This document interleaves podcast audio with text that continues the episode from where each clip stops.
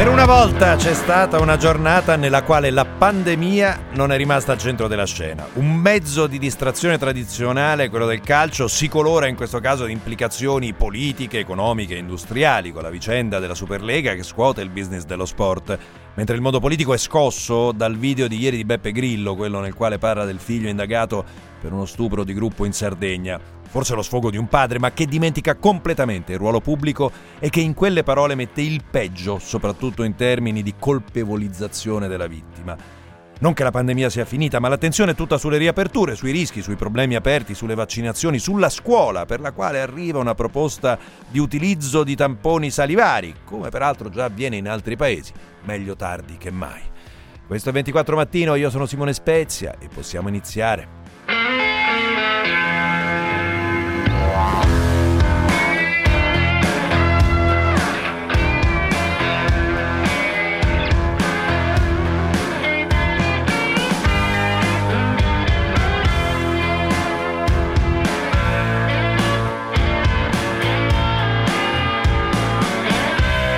24 Mattino di Simone Spezia.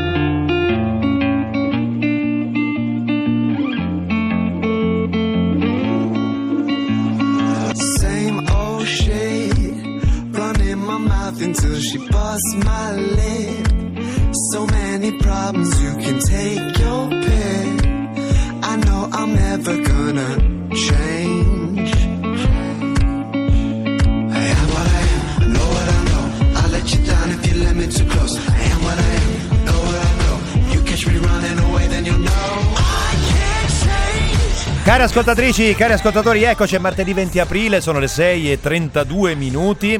In regia c'è Peter Bescapè, in assistenza Danilo Di Trani, in redazione in assistenza Alessandro Marco Tulli, il resto della redazione Gloria Guerrera, Giorgio De Luca, i nostri autori Margherita Ine e Francesco Ciaraffo e poi ci siete voi come sempre.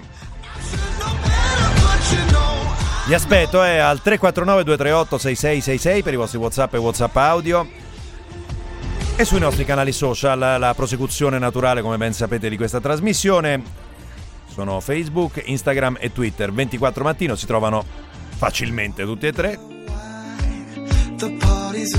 Un segue dove serve e un mi piace dall'altra parte. Eh.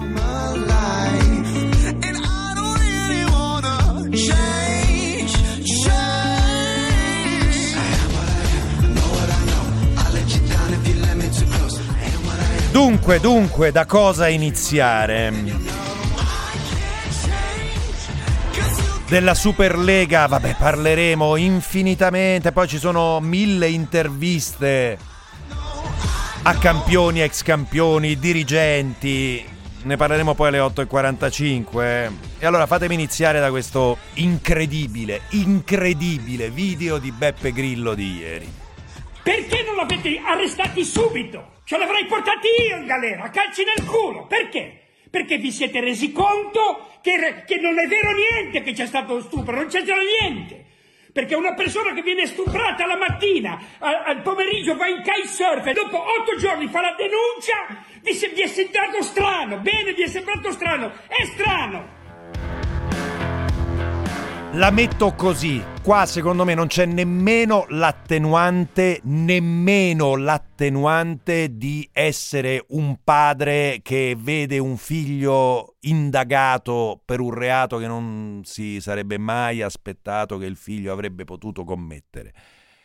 Queste frasi sono di una gravità da un ruolo pubblico di quel genere inaudita, inaudita, senza considerare eh, se volete, anche l'incoerenza politica che non sta tanto nel, nello scoprire il garantismo improvvisamente nel momento nel quale viene indagato il proprio figlio, ma anche solo nel fatto che il governo che vedeva la partecipazione del Movimento 5 Stelle e che vedeva ministro della giustizia Alfonso Bonafede ha elevato ad un anno la possibilità per le donne vittime di stupro di denunciare, esattamente perché lo stupro è un trauma che non, non consente molto spesso la denuncia immediata, questa cosa di aspettarsi che una donna nel momento nel quale viene violentata un istante dopo debba andare al commissariato e debba andare a denunciare. È quanto di più retrivo, maschilista e inconcepibile che ci sia, che ci sia da una figura pubblica. Ancora Grillo. E poi non c'è un avvocato che parla o sono io il padre che parla e difendo mio figlio. C'è il video! C'è un video! C'è tutto il video! Pa- passaggio per passaggio e vede, si vede che c'è la consenzialità, si vede che c'è il gruppo che ride, che sono ragazzi di 19 anni, che si stanno divertendo, che, che sono in mutande che sono in mutande e saltellano col pisello così perché sono quattro coglioni, non quattro stupratori. Ed eccolo, eh, perché un ascoltatore l'ha detto, hai estrapolato solo una parte, Grillo ha detto che c'è il video ed è esattamente quel video che stanno analizzando i magistrati perché in quel video si vedrebbe, ma poi ovviamente le massime garanzie all'indagato, eh, eh anzi agli indagati perché sono quattro. Eh, le persone che si, ipotizzo, si, ipotizza che siano state protagoniste di questo eh, stupro di gruppo in quanto carnefici perché si vede anche in questo video, racconta, viene raccontato che alla ragazza viene presa la testa eh, tirandola per i capelli e le viene fatta ingollare mezza bottiglia di vodka. Mm? È un, una concezione che, beh, eh, qua mi pare che la cosa la riassuma bene. Ieri poche voci, a dir la verità, poche voci su questo tema, eh, se non quella di Maria Elena Boschi. Le sue parole sono piene di maschilismo. Quando dice che la ragazza che ha denunciato il figlio per stupro è sostanzialmente una bugiarda perché ci ha messo otto giorni a denunciare, fa un torto a tutte le donne vittime di violenza. Perché forse Beppe Grillo non sa il dolore che passa attraverso quelle donne, che spesso impiegano non giorni ma settimane per trovare il coraggio di denunciare, superare anche magari la vergogna, l'angoscia.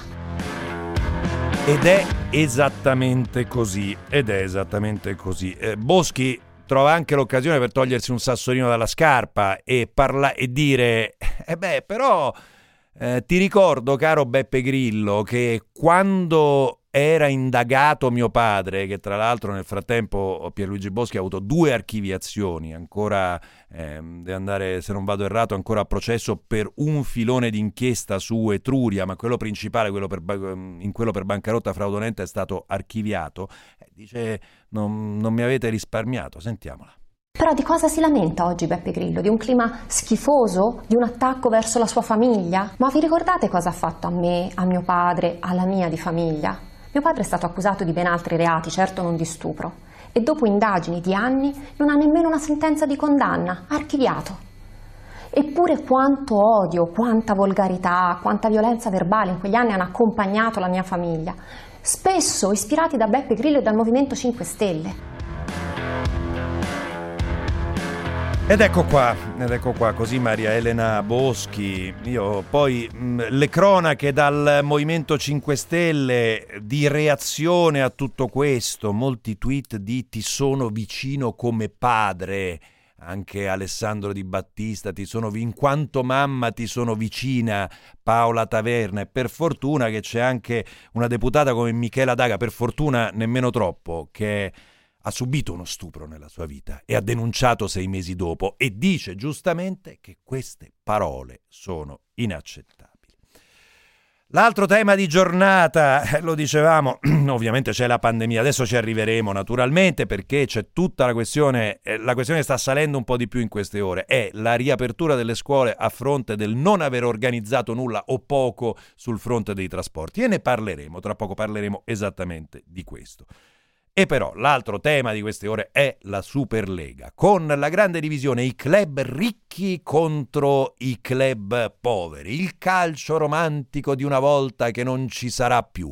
Ne ho sentite talmente tante dette così nei giorni, ne, ne, nella giornata di ieri, le scorse 24 ore, il mio calcio che non tornerà più, il calcio che non consentirà all'Atalanta, eh, il calcio che non permette sorprese come il Leicester. Ne ho sentite talmente tanto che in questa Superlega inizia a piacermi. Alla fin fine, il presidente della UEFA, Alexander Seferin.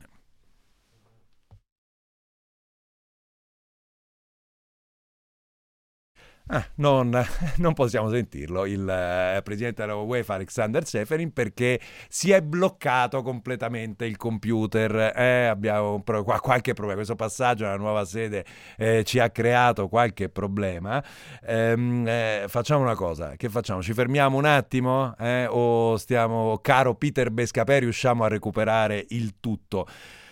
Eh Dice un ascoltatore, percepisco in te voglia di crocifissione di prima mattina. Eh, ti massacreranno per questa cosa. Dice comunque hai ragione da vendere. Io non so se ho ragione da vendere. A me sembra che no, su questa questione di Grillo le cose siano eh, tutto sommato abbastanza chiare. A...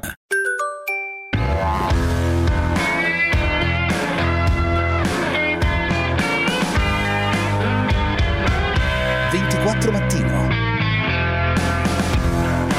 ma chiariamolo anche con eh, l'ascoltatore che scrive in difesa di Beppe Grillo. Qua nessuno sta dando per certo che ci sia stato lo stupro. Qua il problema è l'atteggiamento nei confronti di una ragazza, di una ragazza eh, il negare lo stupro solamente perché la denuncia sarebbe avvenuta sette giorni dopo. È una cosa gravissima e fatemi aggiungere un piccolo elemento politico e di, mh, mm, di, di riflessione politica in questo caso. Eh, Beppe Grillo con mm, queste dichiarazioni e con questa uscita chiaramente entrerà in un fuoco di polemiche enorme. Conviene ancora a Giuseppe, a Giuseppe Conte avere Beppe Grillo come padre della sua ascesa politica alla guida del Movimento 5 Stelle? Io la metto là. Pensateci, eh, pensateci anche per la figura che è e che ha voluto rappresentare Giuseppe Conte, no? molto, molto poco divisiva per certi versi. Andrea Gibelli, presidente di Astra, l'Associazione Trasporti, buongiorno e benvenuto Gibelli. Buongiorno a voi e grazie per l'invito. Bentornato, bentornato. Allora, a che punto siamo sul trasporto pubblico locale in vista della riapertura massiccia delle scuole? Dato che siamo a Radio 24, cito due numeri. Si vuole riportare la scuola al 100% e noi abbiamo la capacità di carico ridotta del 50%. La questione è in questi termini. Ok, questi, questi sono i primi due numeri. Eh, um, il punto però qual è? Eh, si è detto, si può riportare la capacità se non al 100%, quantomeno al 70%, all'80% se ci sono più mezzi. Questi più mezzi rispetto a settembre ci sono oppure no? Guardi, il, i tavoli mh, prefittizi costruiti dopo la crisi di settembre, la riapertura delle scuole, hanno funzionato. Quindi grazie ai, ai prefetti si è trovato un giusto eh, equilibrio tra aziende di trasporto e ehm, le esigenze scolastiche. Il tema non è i mezzi in più che sono potenzialmente disponibili, ma è la natura della città che spesso non consente di sostituire i mezzi eh, di trasporto eh, esistenti con nuovi mezzi. Faccio due esempi molto semplici. Sostituire ad esempio la frequenza che avremo dal 26 in poi nei grandi centri urbanizzati, ad esempio a Milano, Roma, Napoli, possiamo citare per dare un'immagine, sostituire tra San Babile e il Duomo a Milano 100 autobus, la metropolitana è impossibile. Vale anche per Roma, realtà come possono essere dall'altare della patria fino a piazza eh, Barberini non è possibile sostituire mezzi di superficie pur disponibili con il servizio metropolitano, dato che principalmente le scuole sono all'interno delle grandi realtà urbane, il tema è la necessità di portare almeno oltre l'80% la capacità di carico per consentire un servizio adeguato. I numeri che citavo prima non sono compatibili in radice. Cioè, quindi non sono compatibili eh, allora, il numero, il 100% della scuola in presenza con il 50% della capienza, bisogna portare la capienza all'80%. A questo almeno punto, all'80%. Almeno all'80%. A questo punto si pone un tema di qualità dei mezzi, della, reazio- della areazione, della capacità di disinfezione di questi stessi mezzi, mi pare, Gibelli. Corretto. Un anno fa eh, non conoscevamo la pandemia, l'ha dimostrato la medicina, la scienza, che ci ha messo più di un anno a livello mondiale a definire un perimetro di cura e i vaccini, con tutte le controversie che ognuno di noi vive. In, in ugual misura anche le aziende di trasporto hanno avuto un anno per sperimentare eh, tecnologie che consentissero le cosiddette sanificazioni. All'inizio abbiamo iniziato con solventi di natura chimica o raggi ultravioletti, quelli immediatamente disponibili, ma la resa era molto bassa, nell'ordine di qualche ora.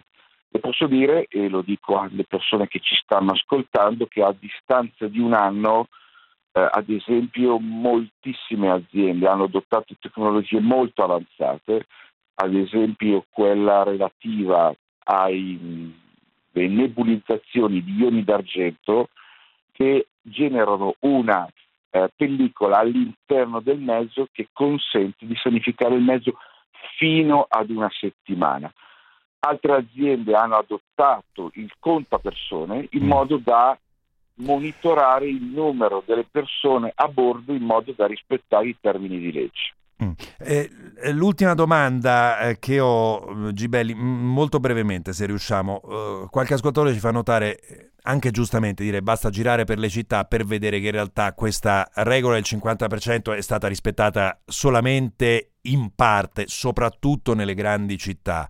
E, e a questo punto con con la riapertura si rischia no, uh, che gli, gli, autobus, i tram siano letteralmente intasati ritorno alla prima risposta, alla domanda che lei mi ha posto, cosa accadrà, eh, è necessario all'aumentare della percentuale eh, dei viaggiatori, quindi con una scuola al 100%, di andare almeno oltre l'80% della capacità di carico, con una precisazione. Sì. Che il cittadino ha un percepito del viaggio che è figlio anche di tanta comunicazione, di tante immagini che abbiamo mm. avuto sui media. Però vorrei dire cosa vuol dire viaggiare in sicurezza con il, l'attuale 50%.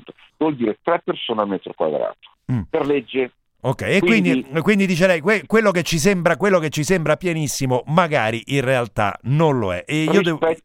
Devo chiudere, devo chiudere, grazie Andrea Gibelli, presidente di Astra, l'associazione Trasporti, per essere tornato da noi. Noi ci fermiamo, c'è GR24, ci ritroviamo subito dopo. Eh, WhatsApp 349 238 6666, sia scritti che audio. Eh, e poi i nostri social, è tornata la diretta video, è tornata la diretta video su Facebook.